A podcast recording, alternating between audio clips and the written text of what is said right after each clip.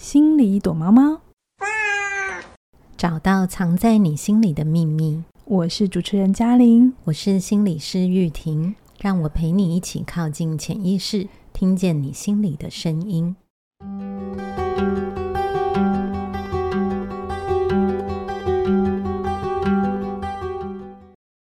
Hello，又到了心里躲猫猫的时间。开始之前呢，一样宣传。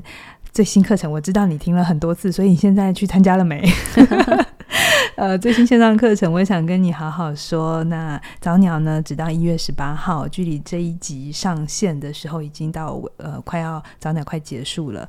我不晓得一路听躲猫猫到这个阶段呢，你有没有发现，好像跟人说话，好好表达自己一份心意，或是一个看见，其实是一个很考验。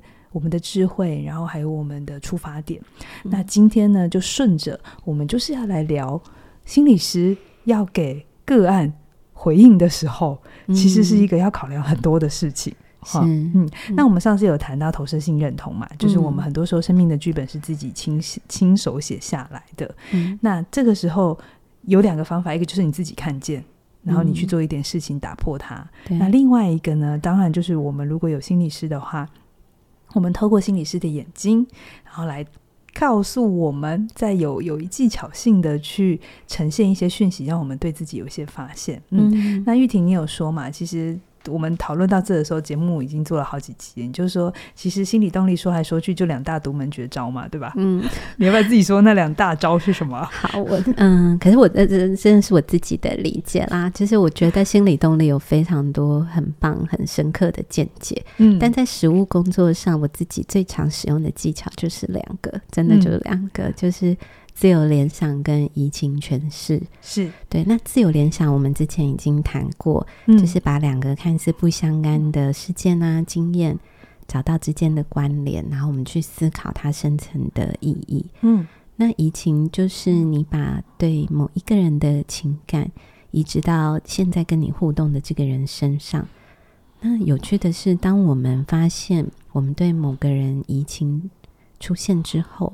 如果我们有足够的了解，接着我们要用的就是用诠释去理解自己，是，也就是理诠释的意思，就是你对这个发现你有什么理解，你会怎么看待这个互动？嗯，如果只有移情而没有诠释，这个理解就没有办法从潜意识移动到我们的意识。意思就是说，当我们可以有一个诠释的时候，就是我们可以用语言把它清楚的标定出来。对，叙述出来，嗯，于是我们也才能思考它，对不对？对，当可以思考的时候，就可以从潜意识变成意识了。没错，所以其实诠释就是心理是基于对个案的理解，提供他观察到的发现，嗯，然后就是可以帮助他从潜意识浮到意识去认识他自己。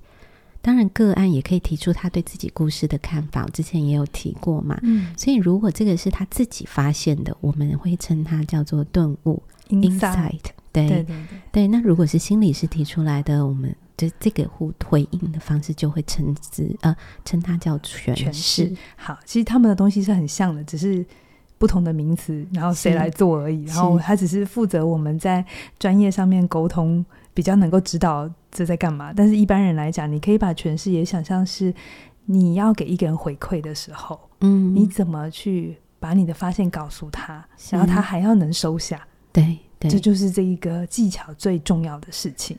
对，所以我觉得嘉玲刚刚也提醒我，其实有一个很重要的东西，还是可以去跟顿悟做一点点的不同。因为讲到回馈嘛，我觉得那个刚刚讲的那个态度，要让对方可以收下。是，我觉得有一个非常重要的一个在诠释这一个技巧上很重要的态度。嗯，就是诠释的重点不是对错。嗯。对，因为重点是他要能不能收得下，觉得那是他要的，是对，所以我觉得，嗯、呃，在在之前我们好多集，我每一次都有提到我们我跟嗯、呃、不同个案互动的故事，那都是经过改写的嘛。可是那个真诚的互动，我觉得是是存在的，因为当我去在那个互动里面去说出对他的理解，嗯，重要的是，嗯、呃，我在等待他回应，嗯。对他怎么样去看待我对他的诠释？因为这刚刚讲的最重要的，他跟 inside 的差别就在这里了。就是我可能说对了，嗯，那我也可能说的不对。是是，对，这就是差别。因为 inside 他会觉得那那是他自己想的，一就是他为中心嘛，对，对，对，是符合他的。嗯、可是诠释或回馈，我们有可能，嗯，对方还收不下来，或者是不符合他。是，对，嗯，我觉得很多时候我们听别人说的话，说我们会常常纠结在他说的对不对，或者就是是不是我做错了。我们常常会在这里很辛苦。嗯可是我想要告诉大家，不管是诠释，或是收别人的回馈，或是你要给别人回馈，很重要的事情是，也是玉婷一直在讲的，重点是你们关系之间够不够稳固。对，然后你们有着这个东西提出来，然后交流，就算是夫妻之间、伴侣之间也是哦。你回馈给你的伴侣一个你最现。就是最近的发现，哎，我有发现你最近都在加班，有点忙，有点疏忽了一些家里的事情。我想跟你聊一下我这边的发现。其实他并不是在指责你说你做错了，嗯、你你你就是一个呃不不负责任的人这样子，嗯、这都太快了。嗯、当我们能够把回馈当成是哦，我听到别人对我有一些看法，然后我们可以依着这个看法，然后再做交流讨论，这才是最重要的。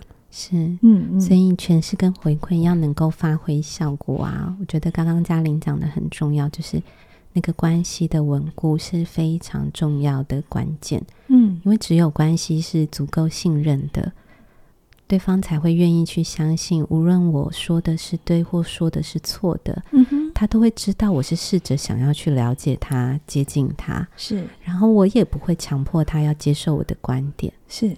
对的时候，他可以同意我；当当我不够贴近他的时候，他也可以来修正我。嗯哼，所以我们是一次一次的来回讨论，这个关系是可以交流。我每次都说，如果有一个个案可以做到这程度，他已经心智化能力很好了，你知道吗？是，他心理强度很好嘞，对不对？他已经差不多可以毕业了，嗯，就不太不太容易。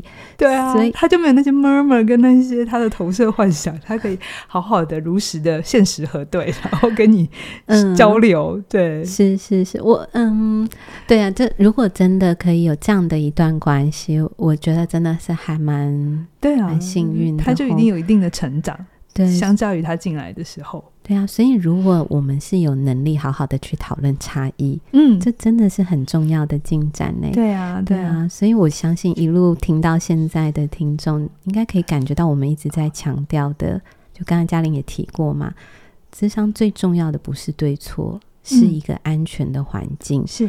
让个案可以真实的做他自己，然后不管他做过什么，发生过什么，嗯，他的所思所想，每一个念头，我都是很愿意去听去理解，然后用嗯、呃、用各种方式去了解他到底发生了什么，然后也最重要的是帮助他了解他自己。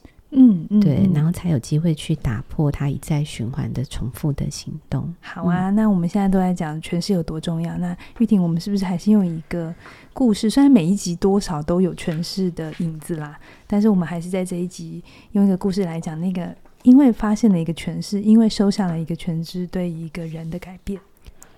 对我，嗯。其实，因为谈了好几集，也在感觉到，就是这整个在我在谈论这些故事的时候，大家的一个感觉嘛。那我真的会看到，其实，呃，也蛮收获、蛮感动，就是大家其实是很有共鸣的，是对。可是我我觉得今天我可能因为我们的节目快要进入尾声嘛，我还是想要再提醒大家，其实我所写下来的每一个故事，都是我不断的修改。然后我也确定 个案的资讯是不会透露，呃、是。然后最重要的是，所谓的改写，其实是我加入了理论，嗯，对人内在状态的理解而去改写的。是。那听起来很顺，那是因为我调整了非常非常多次，嗯，那听起来很有共鸣。那是因为这些都是我们人真真切切心里共同的苦痛，是是是，对啊，所以我只是想说，哎，我之前只在第一次的时候说过嘛，是，其实我觉得想一想很重要，是我要。其实应该要在每一次我说的时候都跟大家提醒的，就是告诉大家不用对号入座，我们不会一比一的在节目上面把个案的故事拿出来，因为这样也没有符合伦理道德。对，所以我们一定会做非常大幅度的调整。重点事情是在那个故事底下背后我们想传递的精神，对，或是一些很共通人性会发生的事情。对，所以我觉得确实想要说明，是因为可以让大家更放心，嗯，然后也可以更去理解为什么你会因为这一些故事这么有共鸣。那我觉得改写是要让每一个愿意分享自己故事的主角都可以很安全的。隐身在他自己觉得舒适的环境。嗯，嗯，那理论我加入理论是因为想让每一个很认真花时间收听这些故事的听众们都可以在这些故事里面找到他自己。是，所以我想这真的是每一次我在看这些回馈，也是你的挣扎吧？对，我在看那些回馈的时候，就想说，好，那真的很值得花很多时间去做这件事情。是是，是，对，好，那我们就回到这个案例来说吼。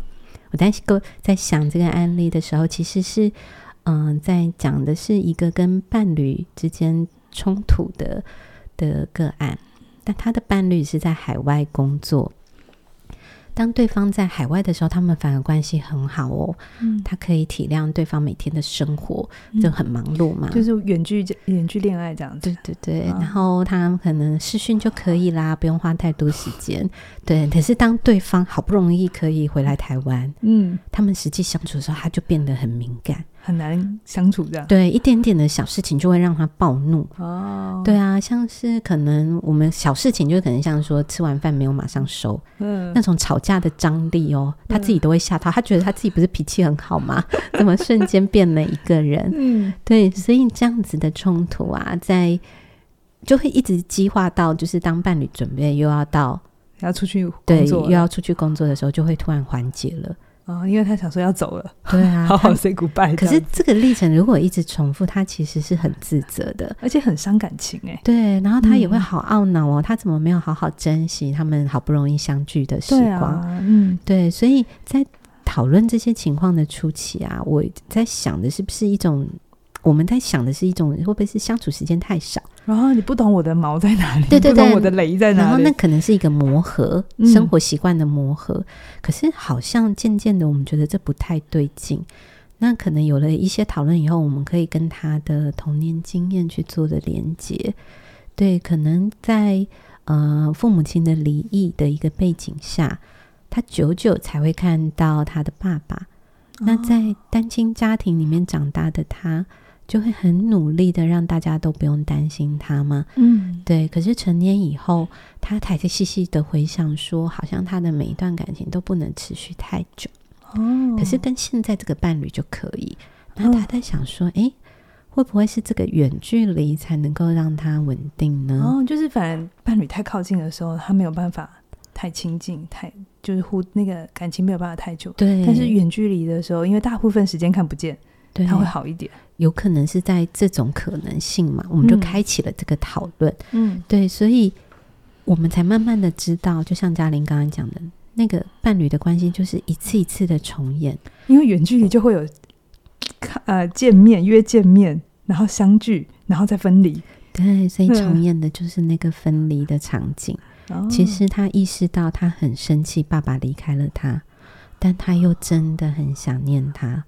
是，所以在每一次见面的时候，他总是不自觉的涌现了那个生气。是，可是当爸爸要离开的时候，他又好懊恼，他没有好好的珍惜。是，所以如果这样子回来看他跟现在伴侣的相处情况，他一点都不喜欢分离。嗯，每一次分离，他都要经历一次被抛弃的痛苦。是，而且他知道他得靠自己慢慢消化这样的痛苦。嗯，对，然后。这个就是一个诠释的理解，在分隔两地的时候，他累积着孤单跟生气，是那他努力的自己消化。嗯哼，其实重要的是他有这样子的心情，而能不能让对方知道？是对，所以他开始去想，哎，那他选择这个伴侣，那为什么跟他的关系？这些讨论，慢慢的让他去想到说啊，其实他知道伴侣不是爸爸。嗯。嗯、所以他可以有一个机会为自己的关系重新做一个决定。哦，所以后来他是想要去跟伴侣一起生活的。所以意思是，呃，玉婷，你做了这个诠释，也帮出认出，帮他认出了他的移情，对不对？把爸爸跟先生的这个角色，他有一点混淆那个情感，是他有有一点移情过来了。先前我们谈过移情嘛，对，然后透过这个诠释，而且是一个很深刻的发现，你让他看见他现在跟伴侣的重复模式，比如说分泌分开的时候是甜蜜的，对，就是只是通通讯息的时候是好的，然后开始见面就开始吵架，是，然后离别的时候就会愧疚。是、啊，然后接下来就会好一段时间，然后下次见面 再再吵架。其实原来这背后是他没有把当年对爸爸的那个情绪消化掉，所以他现在透过跟现在眼前这个伴侣重复经验这个模式，好像在伤害自己。可是我自己有时候我在很很多年实务工作，我才明白，这其实是人给自己的一个补考的机会。是我们很想要打破这个轮回，其实我们在求助。虽然用一个很痛的方法，对啊，他一直在沟通，嗯、在求救，嗯，他想要从这样子的循环里面中断，嗯，可不可以不要再继续了？好，不过我好奇哦，你当初讲这个诠释的时候，他个案听得懂吗？收得下吗？他那他能够接受吗？嗯、这过程要有什么注意的地方？嗯，我我觉得就是真的就是像刚刚讲的吗？心理师的诠释真的不是绝对的真理，对啊。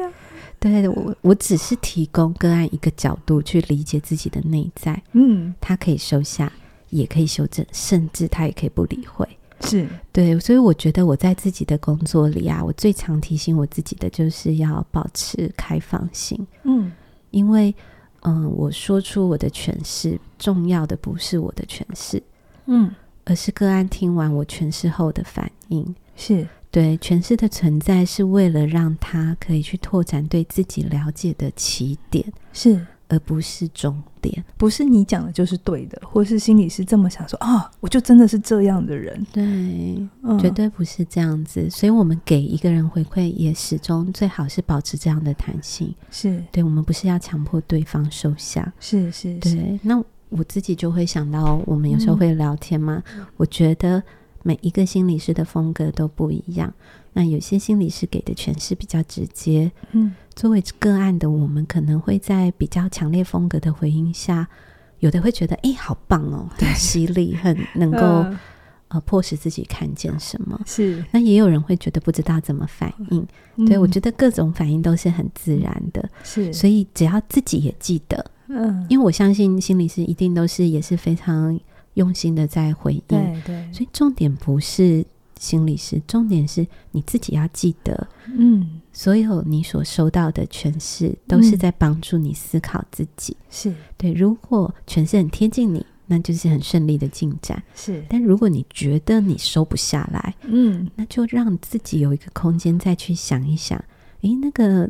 说不下来背后是什么？是对，不要因为你是个案，然后面对心理师，你就觉得你需要接受所有的诠释。是是是，要好好去。嗯，这是一个很好的提醒。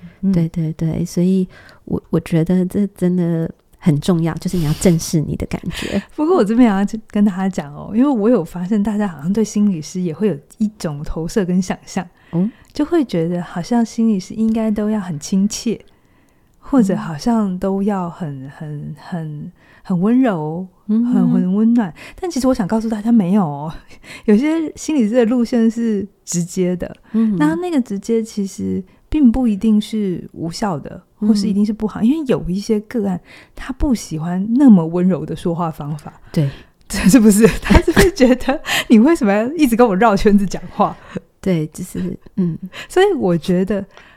本来就会有各式各样的风格，那可能大家有些时候你会觉得哦，心理师一定要怎样，或者是你觉得什么口味？像我自己看医生，我我习惯的医生，嗯，就是他不用太口气太好，就就还好，反正我自己可以消化。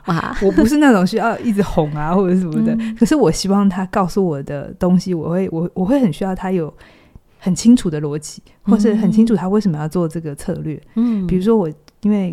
狗狗很老了嘛，所以我常常要跟医生互动。嗯、然后我们因为它老的这个医疗行为是很复杂的，是。我不需要一个很温柔的医生，嗯，但我会很需要他很清楚知道我现在要面对的困难，然后我在做决策很难，然后他可以依着我的我的需求的时候，然后告诉我好，那你现在这样的话考量点是什么？嗯，就是我需要一个很清楚的脑袋。是，那至至于他口气好不好，我觉得只要不要太夸张 的骂人，我都觉得我可以接受。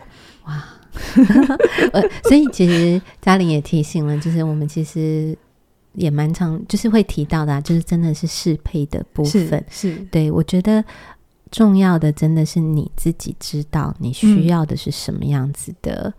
嗯的协助什么样的回应。是，然后你可以在对方没有办法提供的时候，依旧保有自己的需要，然后可以跟对方讨论，或者是你可以再找寻其他的可能。性。对对，像我自己有的时候，其实我我开场我有跟玉婷在聊的时候，个案，咨商心理师给个案的是回馈。那我们平常在，呃，心理师给个案的是诠释，是。那我们平常也会在日常生活里给很多身边的人回馈，嗯，比如说我我是主管，嗯，我看见了我的部署有些时候他的一些表现，好，他不是做的不好，可是我我可能希望他多留意什么，这个时候我怎么给那个回馈，其实也是会很很需要思考的，是。真的重点不是我说的很对，我越。是年纪越大，我越发现不是对的问题，而是你在说的时候，他能不能收下的问题。对，这就为什么我们一直说好好说很重要，嗯，跟你好好说真的是很重要的。对，那像以前呢，啊，我其实有时候玉婷应该也会时间久，有时候听一个个案的故事，你听一听就会知道，哎，他的议题应该大概长什么样子。比如说跟家人太黏腻的，我们就一定知道他一定有一界限的议题，对不对？可是你不能在。你一听到他有界限的议题的时候，然后马上就回馈给他说：“嗯、哦，你这个就是界限的议题，嗯，你就是太跟家人没有分化清楚。嗯”这听起来很对，然后逻辑也是对的，嗯、可是其实这会让对方有时候是收不下来的，嗯，因为他甚至就会觉得，对，我就是个界限不清楚的人，嗯，那我没有办法跟别人有清楚的界限，我是没有办法保护自己。一旦他听完你的话，对自己的认识是这样的话，那这段话就对他没有帮助了，嗯，反而加重了他很多的压力。嗯，所以怎么样说说的有智慧，让对方有信心，嗯，去面对他的议题，我觉得是更重要的。嗯，嗯，所以其实，在讲的就是，无论是回馈也好，诠释也好，重点真的就是在当事人身上。嗯，那个标准是当事人自己，是，是对，不是说话的那个人。是对啊，那。讲到这里，我觉得哇，真的有点快要到期末的感觉。对啊，我们现在已经是第九集了，对不对？对啊，所以我我觉得好像自己心里面也有一些比较清楚的感觉。嗯、我觉得讲到这边，我就会很想要提一下，我自己也会去看，就是留言区的一些留言。嗯，那我会发现有些网友啊，真的是很很真诚的写下了自己对自己很深刻的剖析。嗯。然后把自己很多的历史啊、难受都摊开来，摊开来在大家面前。嗯，我看到这些内容的时候，一方面觉得很很感动，因为我们的分享真的可以帮助大家带来这么深刻的自我思考，而且还愿意分享给我们。对啊，我觉得这很珍贵。可是某一部分的我，其实也存在着心疼的担心，因为我没有办法确定。当这样深刻的剖析，在进行这么深刻剖析的时候，有没有好好的照顾自己的感受？还是我们也用了一种很激烈的手段，强迫自己成长？嗯，嗯，我觉得这个这个感受能不能确定自己是好好的在进行这个剖析？嗯，对我来说，是我很在意的。是对，因为我觉得当痛苦超过某一个可以忍受的极限之后啊。痛苦就不能变成养分了，它就会是一个创伤。是对，要刚刚好的才能够帮助我们成长。嗯，所以成长真的会很痛，可是不代表我们一定要很痛 才会成长，不代表你很痛就有成长哦，好不好？嗯，就是那个痛，如果超过一个可以忍耐的极限的话，它只会变创伤。对，所以嗯，呃，就是。不要把自己逼得太紧，嗯，然后去衡量一下自己可以承受的分量。如果这些分享真的是在自己很很 OK 的状态下，我真的是很很感动的去阅读这些分享。因为我其实也想补充，就是我看这些婆媳，当然婆媳写给自己是很好的，嗯、可是，一旦公开来，我就希望提醒大家，因为有的时候网络上每个人看见之后的解读是不一样，所以当他公开来的时候，会有一个风险，就是别人可能会错误理解你的讯息，嗯、然后在底下留言一些。讯息是你可能当初没有预期的，嗯、那我觉得这个东西是身为一个节目主持人，我也觉得要提醒大家，就是留言的时候，我们留言的时候，记得每一你写下的每一个文字的背后都是一个人，嗯。嗯，那有当当事人读到的时候是会有感受的，所以无论你自己觉得你在写这段的时候有多对，或者是你就是这么想，嗯、可是有的时候真的要想一想，那个背后是人。嗯，人是会有感受的，那包含你自己，嗯、你可以剖析自己写下来，但是是不是要这么赤裸的公开，可以再想一想，但在你准备好再这么做就好。嗯、对呀、嗯，否则就是一种对自己的暴力，因为玉婷前面都一直在说，刚刚好的时间，刚刚好的分量，才能有刚刚好的效果，所以不要不要想要好像特效药，或者是好像找到一个最好的方法，因为我们自己在做。助人工作的时候，我其实我们都有那个经验嘛。一个个案如果改变太快的时候，其实要很小心。嗯，因为像我自己，有时候如果我跟学员聊完之后，他马上就去做很大的改变或翻转的改变，我其实会很担心。嗯，因为我会觉得他是想做给我看的。嗯嗯，会有这种担心，会有这种需要追求认同，嗯，或需要自己是有用的这个。内在的需求，那这样的话，那这个改变对他而言就不那么纯粹了。嗯，所以我一直觉得改变是需要时间慢慢来的。嗯，慢慢来，然后四季缓像四季一样缓缓的变化，嗯、反而是安全的。嗯，不然的话，极端气候我们都知道嘛，有点可怕。这样子，嗯、我再举一个自己的例子，我年轻的时候追求改变也是很快的。好，就是比如说要减肥，就年轻的时候就是。我要减肥，然后三天有没有？就一个礼拜就不要吃，嗯、或者吃的很少，然后就赶快的瘦下来。嗯、那时候就会觉得哇，能够做到这样很好，就是我意志力就可以做到。可是久了之后，你就会发现这其实很伤身体。嗯，然后而且身体并没有真的接受你的这个呃不同的饮食带来的、嗯、呃。体呃身体结构上的改变，所以你很容易瘦下来，可是也很容易，当你一旦恢复正常饮食，你就复胖回去。嗯、呃，这而且有的时候会胖的比以前还要多。嗯、所以后来后来我就发现，我需要跟我的身体好好共处。嗯，慢慢的，慢慢的，如果我有、嗯、我有呃对体态的要求，那我就是慢慢的去达到。哎、嗯，反而有的时候慢慢来，后面维持比较久，而且比较轻松一点。嗯，对，所以一样的心理师也是的哈，就是。这些东西，不过我最后想要问玉婷哦，就是不管是心理师的诠释，或者是个案自己的发现，这个 insight，它会改吗？当然会呀、啊，因为诠释跟顿悟都是会随着时间，还有你对自己认识程度的不同，都会改变。嗯、比如说，可能刚开始谈的时候，你会发现自己的急，是因为爸爸妈妈从小就会一直催你，哎，快点，快点，对啊，让你对时间很敏感，是很有压力。可是，也许我们谈了一段时间以后，你发现你对自己急的认识改变了。嗯、你只是喜欢做好准备，嗯，干净利落的完成。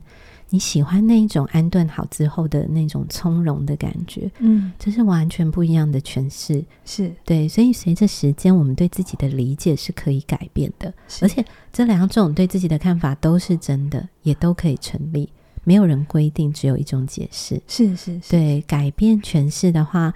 好像会觉得我们得推翻前面的诠释，是左是今非这样子。对对对，浊非今世。哎，左 对，但其实我们要讲的是诠释，它都是一层一层的。